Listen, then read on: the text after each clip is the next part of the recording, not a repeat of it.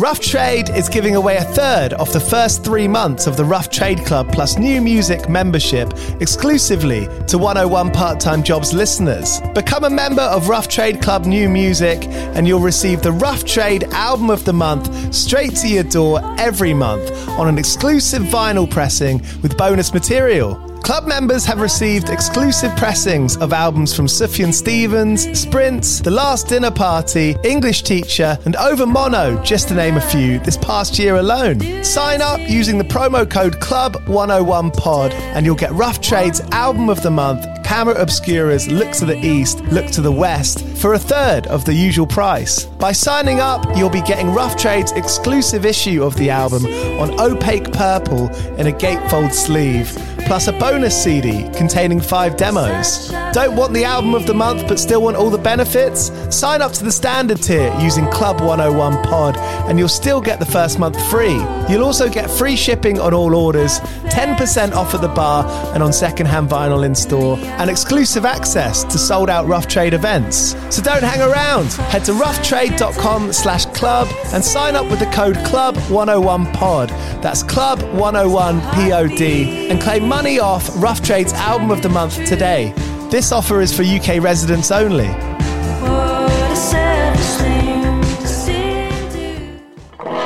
Do you play in bands? I did for the longest time. And I wish that I knew that DistroKid was a thing. I don't even think it existed back then. DistroKid makes music distribution fun and easy with unlimited uploads, and artists keep 100% of your royalties and earnings. A million plus artists rely on DistroKid to get their music on Spotify, Apple, YouTube, TikTok, Tidal, Instagram, and all the major streaming services. When you get DistroKid, you can see a DistroKid bank and withdraw your earnings. You get notified when you've earned royalties and you can withdraw via the app. And you can even check your streaming stats on Spotify and Apple. Get 30% off your first year on DistroKid by going to distrokid.com slash VIP slash 101 pod. 30% off for your first year. That's not bad. We know it's a tough world out there. Why don't you make it easier for yourself? And to get 30% off that free year as an artist, where you get 100% of your royalties and earnings, go to distrokid.com slash VIP slash 101 pod. All right, stay with me. I'll be right back after this. Okay, round two. Name something that's not boring. A laundry? Ooh, a book club. Computer solitaire, huh? Ah, oh, sorry, we were looking for Chumba Casino. That's right. ChumbaCasino.com has over 100 casino style games. Join today and play for free for your chance to redeem some serious prizes. ChumbaCasino.com. No purchase necessary. Full prohibited by law. 18 plus terms and conditions apply. See website for details. Yo, yo, yo, yo, yo, yo, yo, yo, yo, yo, yo, yo. You're listening to 101 Part Time Jobs podcast. My voice is that of me, Giles Bidder, and this is the last of the month of Hassle Records interviews. And we're speaking to Wes. I'm speaking to Wes, who is the head honcho of the record label. I'm going to ask him all about how he started the label, the bands he's worked with, why he works with them, what their general vibe is. I love the way they don't really have a business plan that's my kind of jam. If you haven't been paying attention, all this month I've had episodes with hassle related bands, including Press Club, Brutus, Four Year Strong, and Tubelord. So if you've got some catching up to do, you know where to go. Thank you very much, Hassle Records. It's their 15th anniversary this month. They're doing a bunch of represses on some of their incredible back catalogue, and you can find all that at their website, hasslerecords.com. East London Signature Brew have been brewing music inspired beers since 2011. They've made collaboration beers with Mastodon, with IDLES, with Slaves, Sports Team recently. And you can go onto their website, signaturebrew.co.uk, and get 10% off all their orders by using 101 podcast as a coupon at checkout. Okay, thank you very much for listening. As always, if you want to rate and review and subscribe, that's the only thing that gives this show legs. If you like this podcast enough to do that, please tell a friend. Here's Wes from Hassle Records. Go well. Cheers!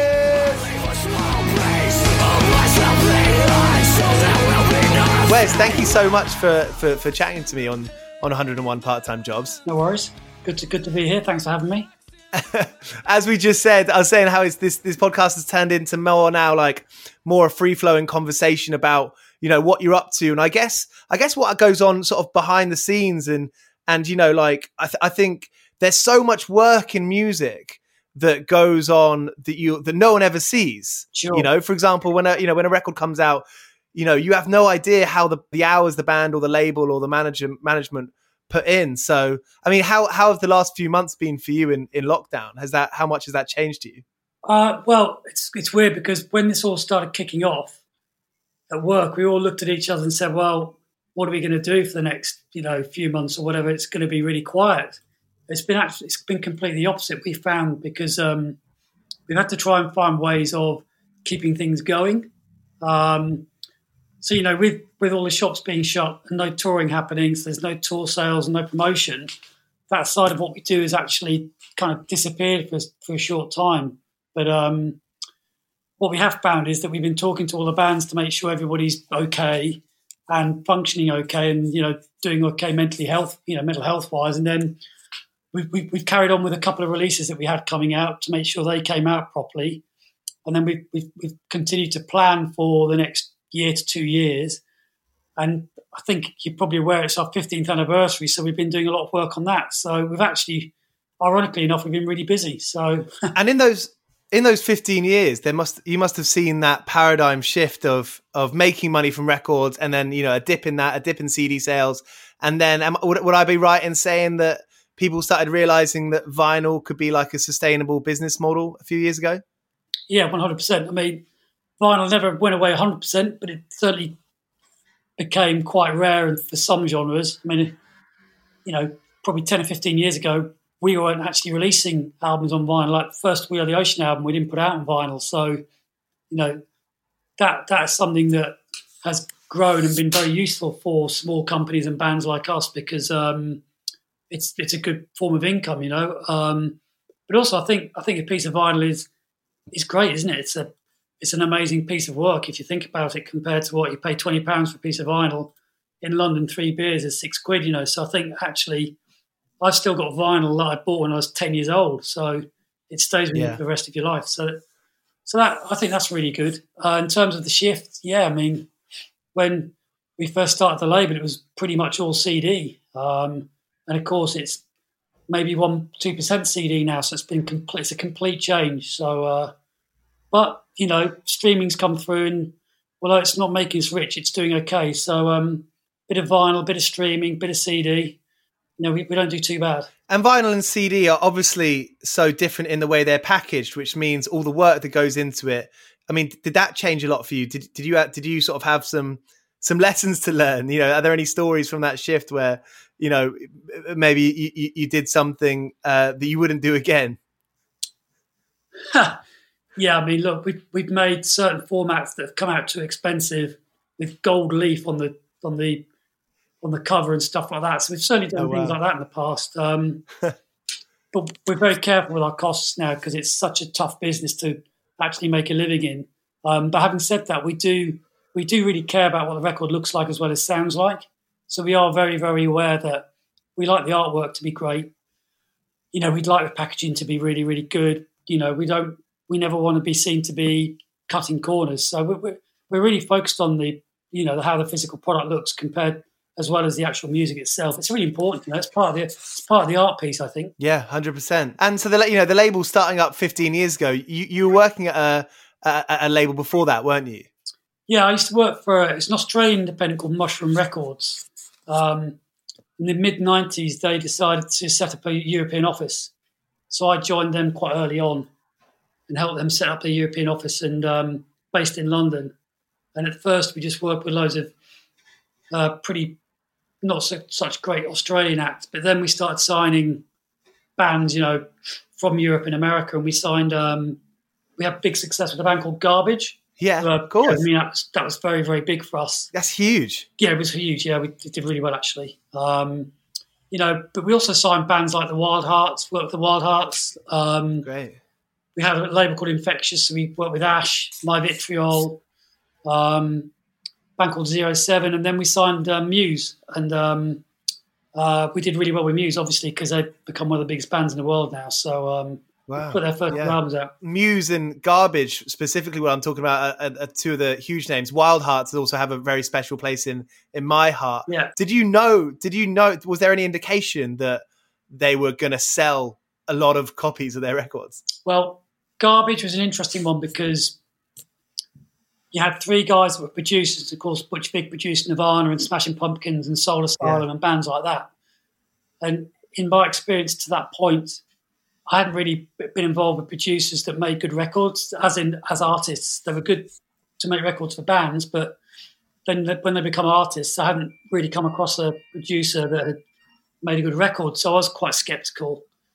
But then the demos came in for the first four songs, which were Only Happy When It Rains, Vow, Queer, and one other. I can't remember what it was.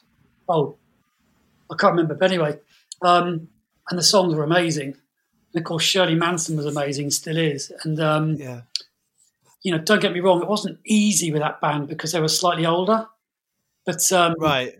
you know, we put Vow out on a seven inch only at first, and we we we Steve Lamacq got behind it, and it kind of it built from there. Really, it was um, yeah, it was really good. Um, and then Muse was difficult because nobody really liked them at first. Um, really? yeah, with the press that is, not the fans. The press didn't like them. Yeah.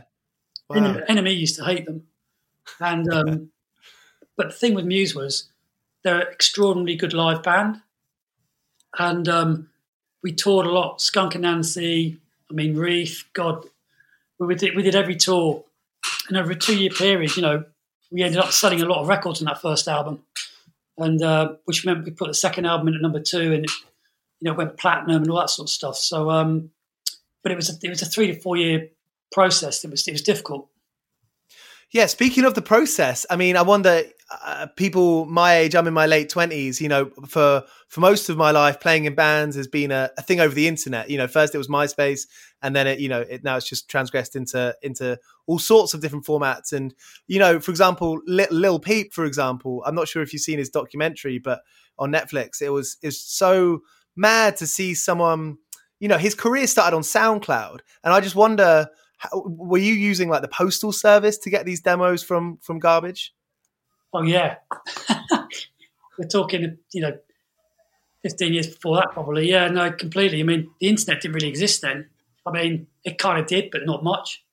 Um, So yeah, it was a completely different way of doing everything. I mean, we used to send out for a promo, we'd send out a thousand CD CDRs or even tapes at one stage. We'd be, you know, so it's a completely different way of doing things. We'd be sending out physical photos of bands.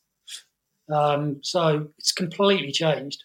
Wow you quite see how uh, you see quite often you know people are posting throwback pictures of like you know their old like sort of contact sheets you know it's like almost like Yeah. a postcard picture Absolutely, yeah. i love seeing those I of like those things still. Yeah, totally. And, and so, what was your? I mean, uh, it, it, this is you're the perfect person to have in this podcast, really, because you know it. it it's you, you know usually I have artists, but you know this is your full time job and and your presumably your full time hobby. Um, but where where were you as a as a teenager? What kind of jobs led you into into record label work? Well, I mean, I was I got into music when I was about ten or eleven, and um, it's the same kind of genre. I'm still into it now, you know, and um, that was very. big. At my school, there was a big tribe of us that liked this kind of music, so we used to hang out together, and it was that, that usual thing where you grew up with a group of mates and you end up going down the pub together and all that sort of thing. But jobs wise, I um, when I was at university, I did camp, uh, did work America. Yeah, So we would go to America for four months in the summer, and um, I um, the job I got was with Tower Records on Sunset Boulevard.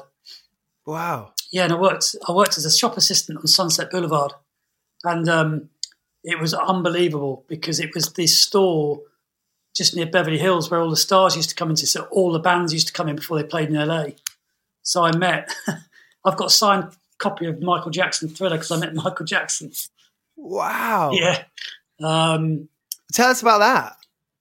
Well, I used to work because America is America. When they had all the big record stores, the record stores were open till one in the morning.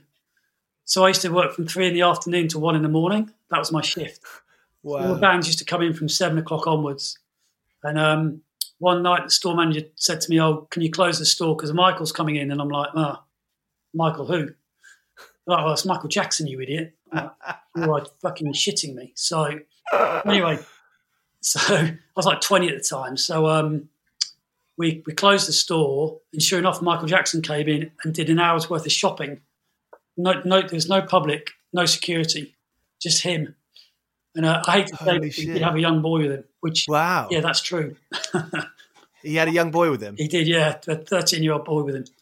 That was Wow. no security, nothing. Wow. And, and so you were there, sort of flicking, you know, putting putting stuff on the shelves. No, none of the staff were allowed in the shop floor when he was in the shop. But he did sign autographs, so we were allowed to get a copy of whatever we wanted out of the rack and then get him to sign it. And he signed a copy of Thriller for me. Wow. Yeah, I've still got So- it. That, that's incredible. Yeah, but I mean, I met, that's I met loads of bands like my heroes, like Jane's Addiction, Soundgarden, Aerosmith. All those bands used to come in his shop in there. wow. And here's another And to- fact, here's another fact from that store. Rivers from Weezer used to work on the same shift as me, and I became good friends with him. Rivers was working the same time as you. Yep, and he did he did the new age section, and I used to do a lot of classical stuff.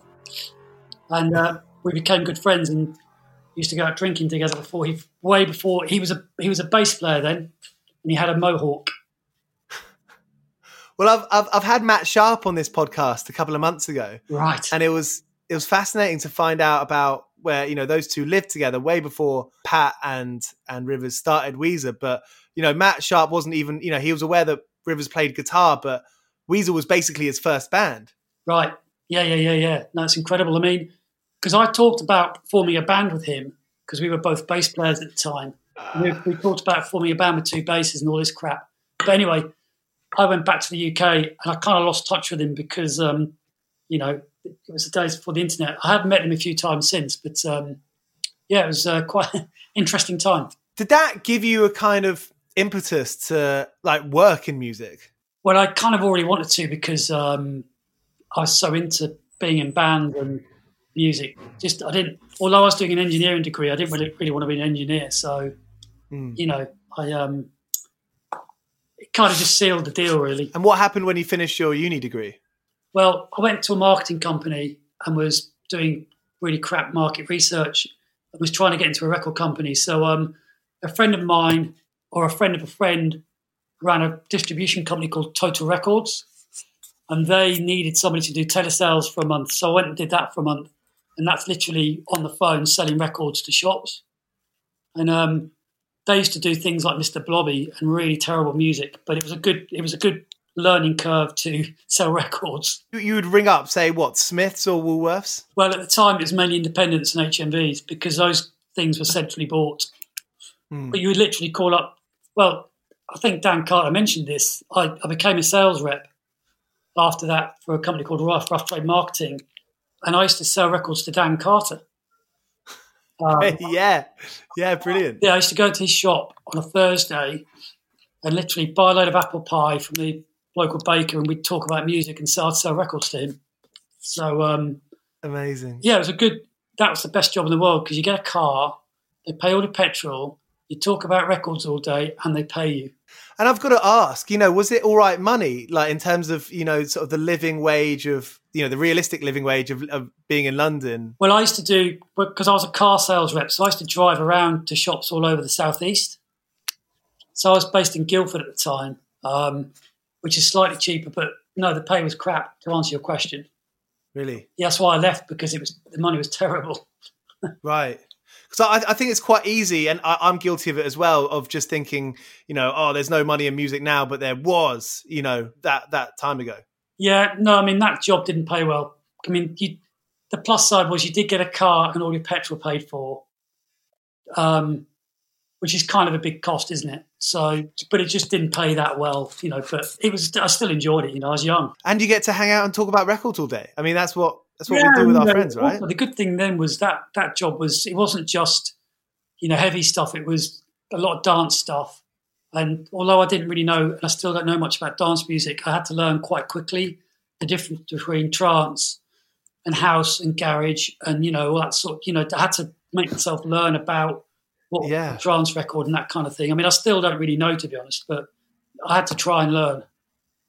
Did you get did you get into that that kind of music? No, I mean, I, I don't mind stuff like the ambient stuff and the warp stuff and orbital and bands like that sort of thing, but I'm not into, you know, house music or anything. I don't really, I'm not into it. a slight tangent here, but I mean, it makes me think of like that. That music is such a to me, it's such, such about the experience. You know, it's, it's the raves, and similarly to you know rock gigs. You know, there's there's such a primal, instinctual feeling there, and and and like you know, what did it feel to you that gigs were different back then to to how they were, you know, before COVID? I still always had a, I've always really, really enjoyed going to gigs from my first one way back to, you know, going to see bands that I really like or bands that I'm working for. You know, I still really enjoy the experience of it. And I haven't really seen a sea change in the excitement of that whole, that, that experience of being in a room with a load of people really enjoying that kind of entertainment. I, I, it hasn't, that hasn't changed for me at all. Who knows what it'll be like after COVID? I have no idea. Yeah, absolutely. And and you know that in terms of what, what you'd see on like a merch stall, I mean that must have all uh, like sort of been a natural interest for you. Yeah, well, look, I mean, the whole merch thing for bands live now is it's so important for them to survive. So, you know, years back, it, the merch stand was a couple of t-shirts that were too too expensive and maybe a program, and now it's you know good t-shirts, hopefully at a good price, and you know decent other things, bits of merch, plus also vinyl and CDs and whatever else, you know. You say programs, as in a sort of mail order sheets. Uh, no, like you know, they, they I think they're still doing it with the big gigs, but because I don't buy them because they're so expensive, you know.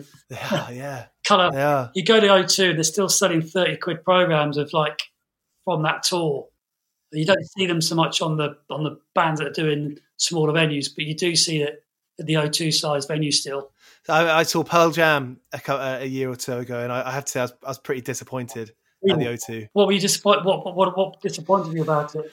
Uh, I mean, I mean, obviously they're they're a band that don't exactly do much of a of a stage show, which is great. Don't get me wrong, but then in a venue like that, when you when you don't have like a huge, you know, three massive, you know, eighteen wheelers full of lighting rigs, it just looks so stark.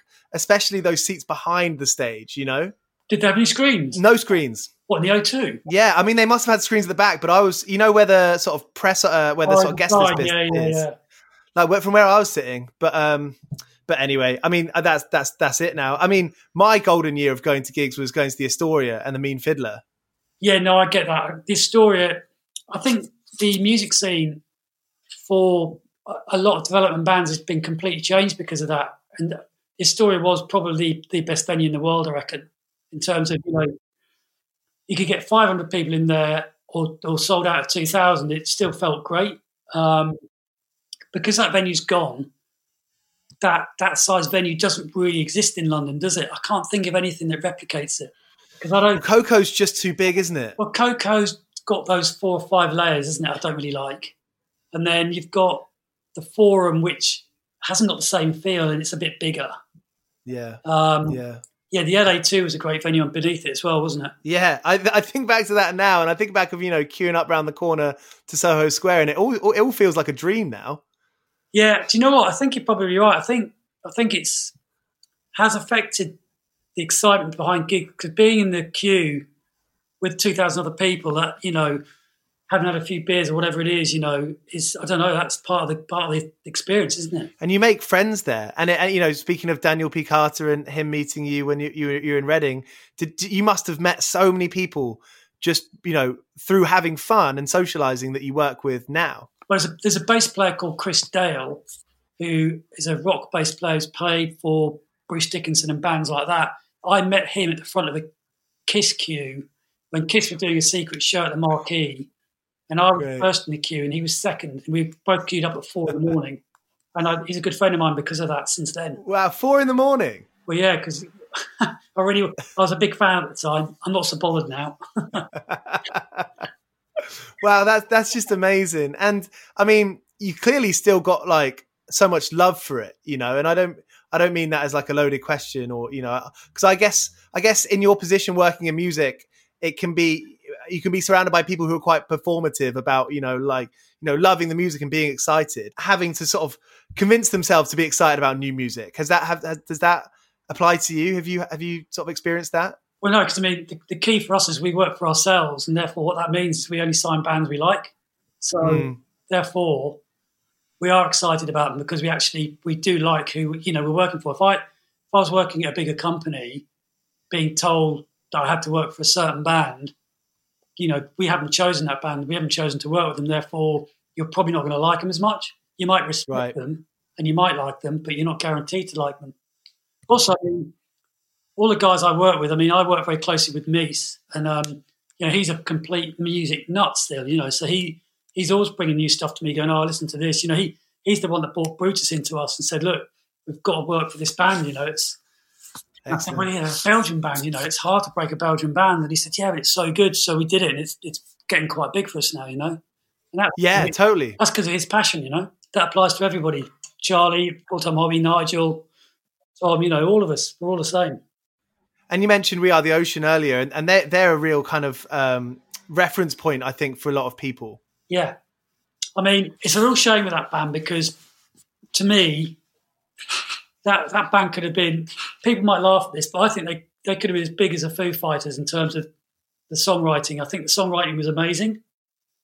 It just, you know, I didn't do the fourth album arc, and I think they lost their way, and um, unfortunately, it, they split up. But if they carried on writing songs like they had up until that third album, I think they could have been massive. Powerful songwriting there. Well, Liam's an amazing vocalist, isn't he? Yeah, incredible. You know, the whole when they split with Dan, that was that was bad. That was that was you know that was just difficult. Um, yeah. But I do think the album they made after he went was was brilliant. So I think it's a real shame he didn't quite connect. Nearly. Were they one of the first bands that kind of transcended for for you? Uh, British bands. I mean, sort of because I know you had like Fall Out Boy. Yeah, Brit, the first British bands. Yeah, they were because we did a lot of licensing from the US and we had some, you know, Alexisonfire, yeah, was Fall Out Boy record. We did Juliette Lewis, so we had some stuff that was doing really well, brand new, of course. Um, but um, yeah, they were the first British band that started to really, really, you know, we got made listed on Radio One. You know, that was the time when Radio One used to play rock music. And was that was that like a um, was that a business model? You, you, you talk about you know uh, importing and, and, licensing when you when you started full time hobby and hassle. Were you was that kind of the plan that that was kind of going to be your bread and butter to start off with? Well, there was never really a plan like that. We we just signed bands we liked, and just it happened at the time that the US was producing an extraordinary amount of bands that were really really good, and also mm. nobody else in the UK was that interested. So for about two years, we had we were the, we were the go to company um, uh, so, you know, the majors picked up a few things like New Found Glory, um, Blink, but you know, we had a lot of the other stuff. So um, it wasn't a business model. It was. It's never for us. It's never a business model. It's always about do we like it? And uh, you know, when I heard that song Jude Law by Brand New, I was like, what an amazing song. You know. Yeah. When I heard unreal stuff, I was like, wow, this is brilliant. You know, even bands like The Cover, Beautiful Mistake that didn't get that big, they're still all those songs. They still sound good to me.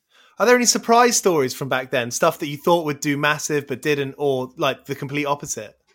Well, we tried to sign My Chemical Romance, and we I took the band out for lunch. We went for egg and chips, and uh, I took um, Gerard Wayne's brother out.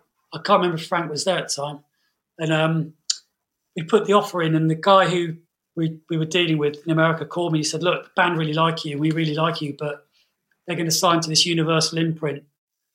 And because um, I think the first album went to a Universal imprint, and they, they, the guys from Universal spent more on their airfare than than my offer. so wow, you can you see it as a fan. You know the stark difference between an independent and a major.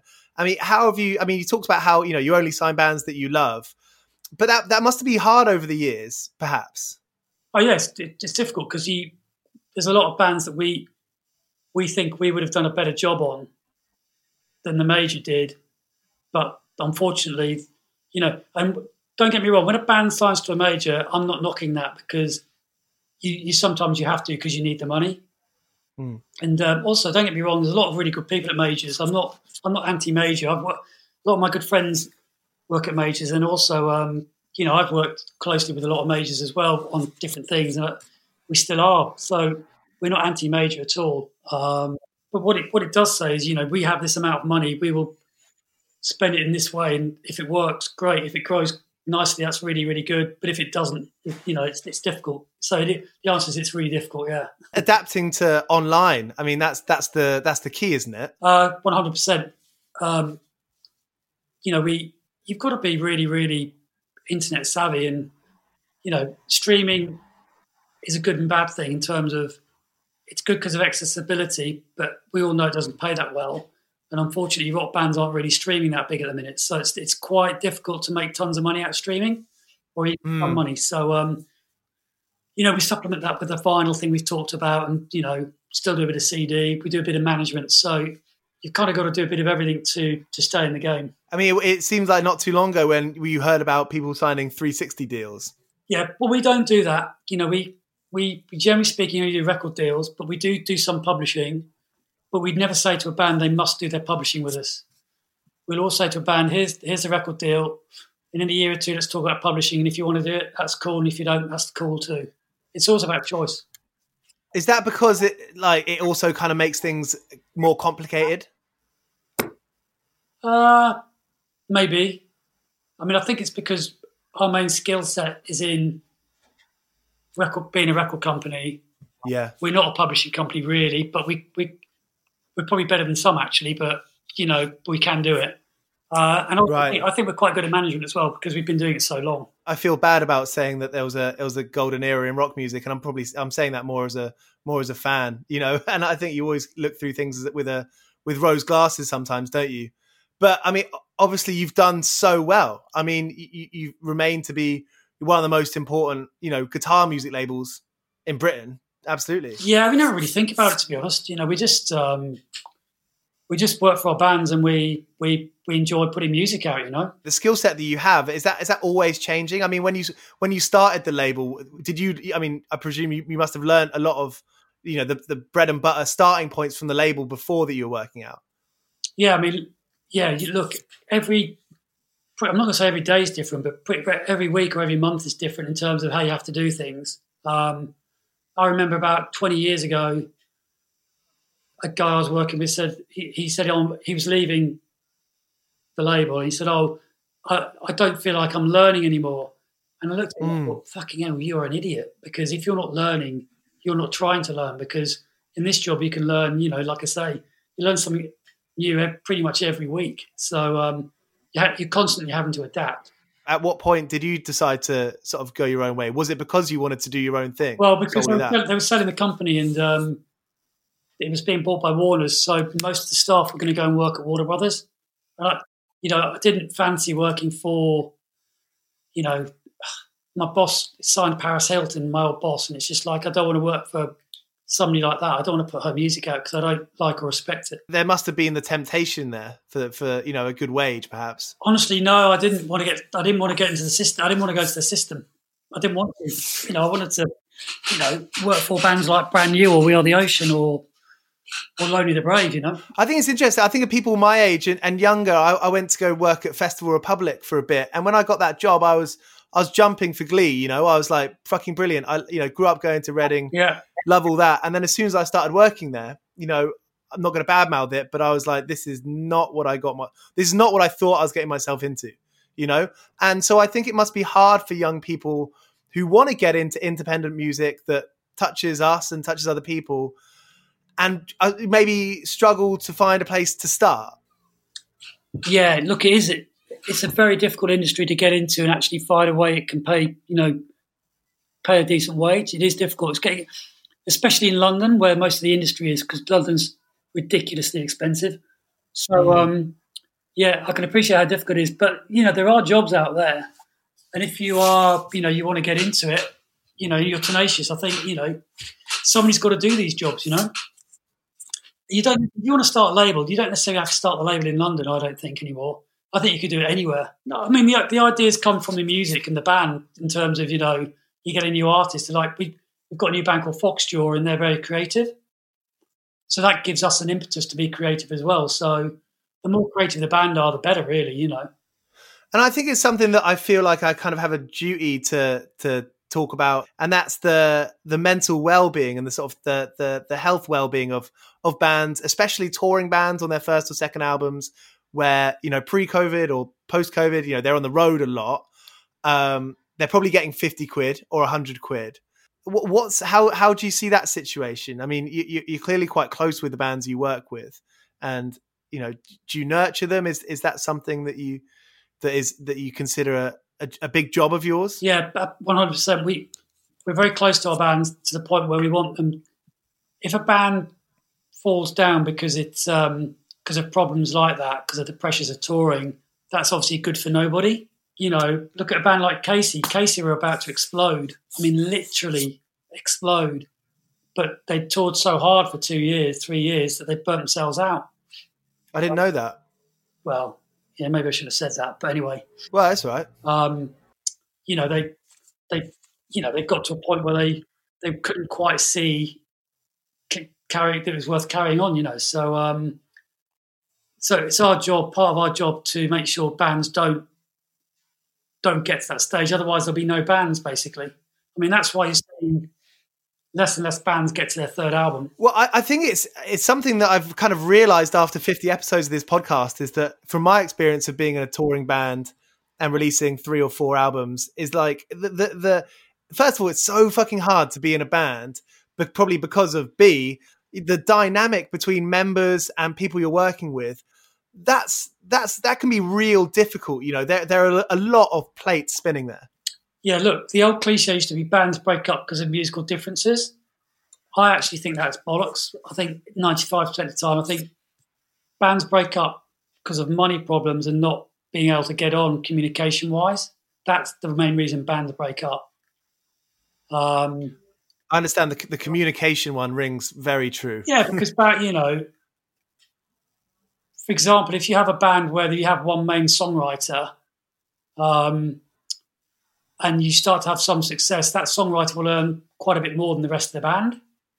Is that a good thing? Of course, it's not. You know, that's going to put pressure on the band. So, yeah. I, yeah. I think this is true, and fair play to Dave Grohl, but I believe he splits everything four or five ways.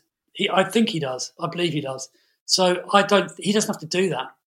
Um, you know, I worked for a band when I was at Mushroom, who had real problems because there was one songwriter and nobody else earned any money. You know, it's tricky. Yeah, and it's funny, you know, when when you're a fan, uh, probably especially when you're maybe a bit younger, is you know you, you see a band and you don't really think about the differences, do you? You know, you know what the drummer looks like and you know what the bassist looks like, and they're as important as the other members. Whereas you know, in the in the workings of it, in you know, in that inner circle, it's it's not the case, right? Perhaps. Yeah. Well, look, I tell you what, you you're a fan of music like me. I'm sure you've got your favourite bands where you thought a certain lineup, usually the first or second lineup were the best. You know what I mean? And that, there's a reason yeah. for that. that's called chemistry. You know, so chemistry between a band is really important. And you might think actually he's not a particularly good bass player. Doesn't matter if he goes, but actually there was a chemistry there that he brought to the band. I mean, a band like Van Halen, I mean, you know, big old rock band like Van Halen, they had a bass player called Michael Anthony, and he was the glue behind that band. And the Van Halen brothers treated him terribly. And, um, you know, it kind of started to fall apart when they started doing that.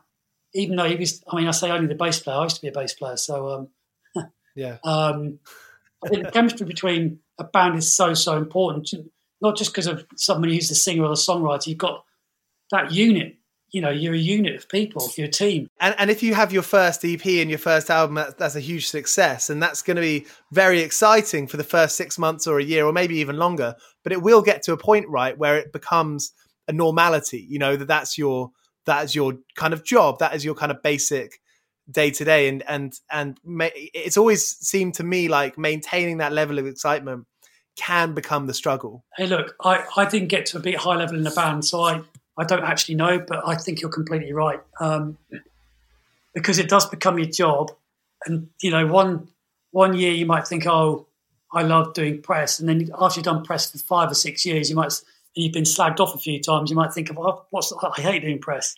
Um, mm. I mean, I toured a bit, and you've toured a bit. I mean, touring, the performance side is great, and if you have a good gig, it's good, but the traveling can be really boring and the waiting around is terrible, you know? That's why bands get really heavily into drinking drugs because they get bored a lot of the time. Yeah, absolutely. And I and I think you know that's such a um, a let on to the the health of of people. Yeah, completely is. It's part of the whole package and parcel. I mean, one of the ba- I don't want to name the bands in particular, but one of the bands that I work for at the minute, we're now looking at a two year plan where we tour at certain times and not too much because we're talking about the burnout issues, you know, those kind of things we don't want to happen to them. We're trying to address that way up front. I I, I feel like that's maybe unprecedented in a way. Yeah, we, we we're doing it all the time. I mean, also with some of the bands, we're talking about a ten year plan. Wow. Uh, Well, the reason is, you know, most people want to have some kind of stability in their life after 10 Mm. years, don't they?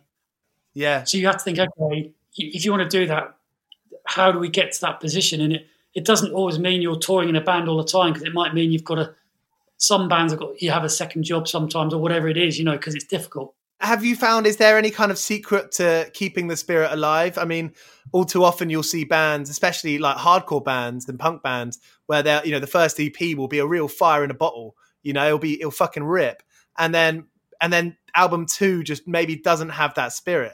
Is is there a way that you could you you kind of try and quality control that as a label for your band? Yeah, it's difficult to do that because that the music comes from the band, doesn't it? So Hmm. it's that whole cliche of a lot of bands, their first album is the best album because they spent five years writing it. Then they get in the treadmill and the label and management and everybody else wants another album within a year. So you've spent five years writing one album, you're supposed to write a better album in six months while you're on the road. How can you do that? So, Right. you know, some bands manage to do it, you know, bands like Led Zepp or Soundgarden or whatever, I don't know. But um, it is difficult to do that. And now with social media, you're always. I mean, forget about that even being a second job in itself for band members or, Yeah, or singers yeah, or horrible. but I mean that as well as the fact that you can't just disappear and write an album. You know, I mean, I mean you can, you know, but it's a lot harder. Yeah, no, it is. It's really the map. The constant exposure thing is a real problem for for this kind of music for what we do. It's um, you're always on display or having to churn stuff out, aren't you? So it's very, very difficult. Is there like some kind of? I, I I almost wish someone. I almost wish that I like wasn't embarrassed to talk about it ten years ago. You know, doing the social media stuff. But I mean, it's smart to have some kind of training in that. Really. No, no, one hundred percent. I mean, Brutus, uh, Peter from the band, um, he works within the social media environment, so he's really, really smart about it in terms of, first of all, the messaging is always, you know, it's never a waste of time. It's always there's always something relevant, and it's always pretty cool. And then he he knows exactly what time of day and what day to post to get the maximum uh, likes, etc. Because he's Great. trained in that. I, and I think more and more jobs in music are going to be about that. I mean, it's it's the it's the platform, right? Agreed. Yeah, I mean, hundred percent. Yeah, it's um, it's a sad fact. But we're going to have to do it, and if we're going to do it, we might as well have fun with it and learn to enjoy it. Yeah, completely. Yeah, completely. Well, Wes, thank you so much. It's been a great chat. I mean, just to finish off with, what's your sort of what does your average day look like running the label? Yeah, it's not. The, it's difficult because there isn't really an average day. You know, I mean, we do we have set meetings during the week. Um, I'll do Monday morning. Nigel and I will plan what we've got to do for the week across the two labels because we have Full Time Hobby on the indie side. And then uh, I'll speak to Mies in the afternoon and we'll plan exactly what we're going to do with Hassle. Then on Wednesday, we have a whole company meeting at 11 o'clock for two hours where we talk about every band and what they're doing and the different problems we may be having, shipping, manufacturing, all that kind of thing.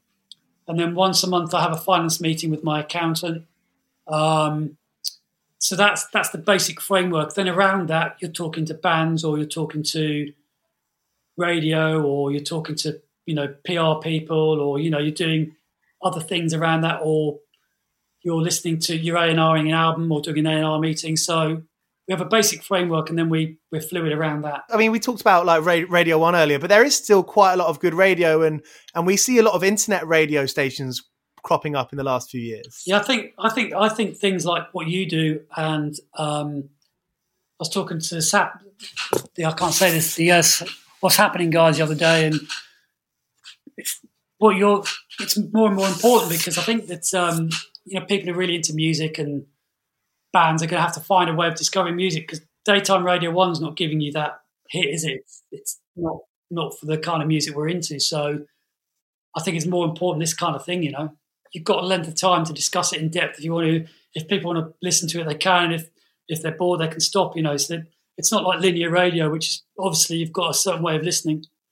I mean, you can listen back to it, of course, but. And what what advice would you give to like you know the band from Tunbridge Wells right now who are ripping it up, who are sounding fucking amazing, but don't exactly know where to start in terms of putting out a record? Like, what, what advice would you would you give at a, a really good band like that that don't know where to go?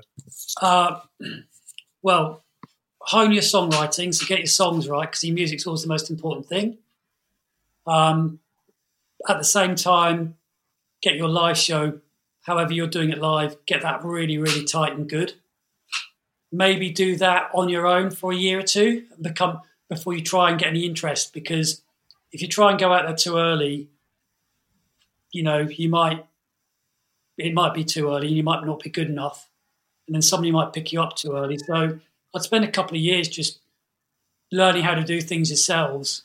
Maybe put a few tracks up yourself just to learn how it all works before you then approach somebody else to do it and then and then approach somebody like me or whoever you want to talk, work with and, and try and get that person to then help you take it to the next level. I think what you say about not trying to do things too quickly, I, I think is is so important. I mean, everything takes time, right? Yeah, look, we Brutus is just starting to look like there could be quite a big band. We've been working with them for four years, and they were a band for two years before that. So that's six wow. years to get to this point. Yeah. I think Craig Jennings from um, Raw Power, who's a good mate of mine, he said something years ago, about three or four years ago, and he said it's all about five year cycles. And I think he's right. I think you, you, you spend the first five years starting, then you spend the next five years getting your career together and actually trying to earn some money. And then if you survive 10 years, you can start to think about longevity. Makes a lot of sense, especially those first five years, which is where most bands will fall off. I, I, I think it, it takes that amount of time to realize what you are, what you look like, what it sounds like. Yeah, completely. I mean, look at Biffy. You could probably the way Biffy did it: three albums on Beggars Banquets an Independent, then went to Warner's. They went from being a band that sold fifteen thousand records on Beggars. Warner's stuck a load of money behind it, but it didn't work at first. It took about five years for it really to connect, and of course they're massive now. So that's, I mean, what are they? How are they? Twenty years in? I don't know, but I remember being like, I, f- I feel like I was 13 when I discovered them, you know?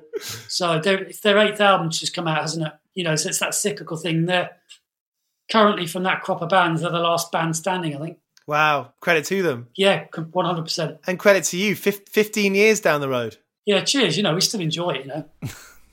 Good to hear. So that was Wes from Hassle Records. As always, if you've enjoyed the podcast, please share it far and wide. It's the most helpful thing you can do for the show. Cheers.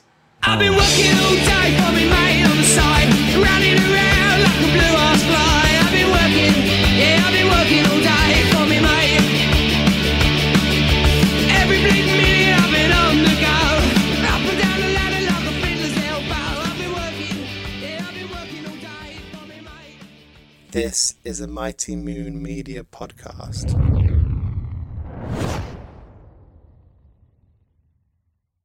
The headlines remind us daily the world is a dangerous place. The elites in charge say everything's fine, stop noticing. But you know better. And your gut knows that time is short to prepare for a world that is four missed meals away from chaos. My Patriot Supply has helped over 3 million families become more self reliant and is the company Americans trust to prepare. Go to mypatriotsupply.com and secure their best selling three month emergency food kits. Each contain delicious breakfasts, lunches, and dinners, averaging over 2,000 calories per day. Secure at least one food kit for each family member. For a limited time, save $200 plus get free shipping on all their Ready Hour three month emergency food kits. You're not ready if it's not Ready Hour Foods. My Patriot Supply also has solar power generators, water filtration units, biomass stoves, heirloom seeds, and critical survival gear. Shop MyPatriotSupply.com today. MyPatriotSupply.com. Lucky Land Casino asking people what's the weirdest place you've gotten lucky? Lucky? In line at the deli, I guess? Aha, in my dentist's office. More than once, actually. Do I have to say? Yes, you do. In the car before my kids' PTA meeting. Really? Yes. Excuse me, what's the weirdest place you've gotten lucky? I never win and tell. Well, there you have it. You can get lucky anywhere playing at LuckyLandSlots.com. Play for free right now. Are you feeling lucky? No purchase necessary. Void where prohibited by law. 18 plus. Terms and conditions apply. See website for details.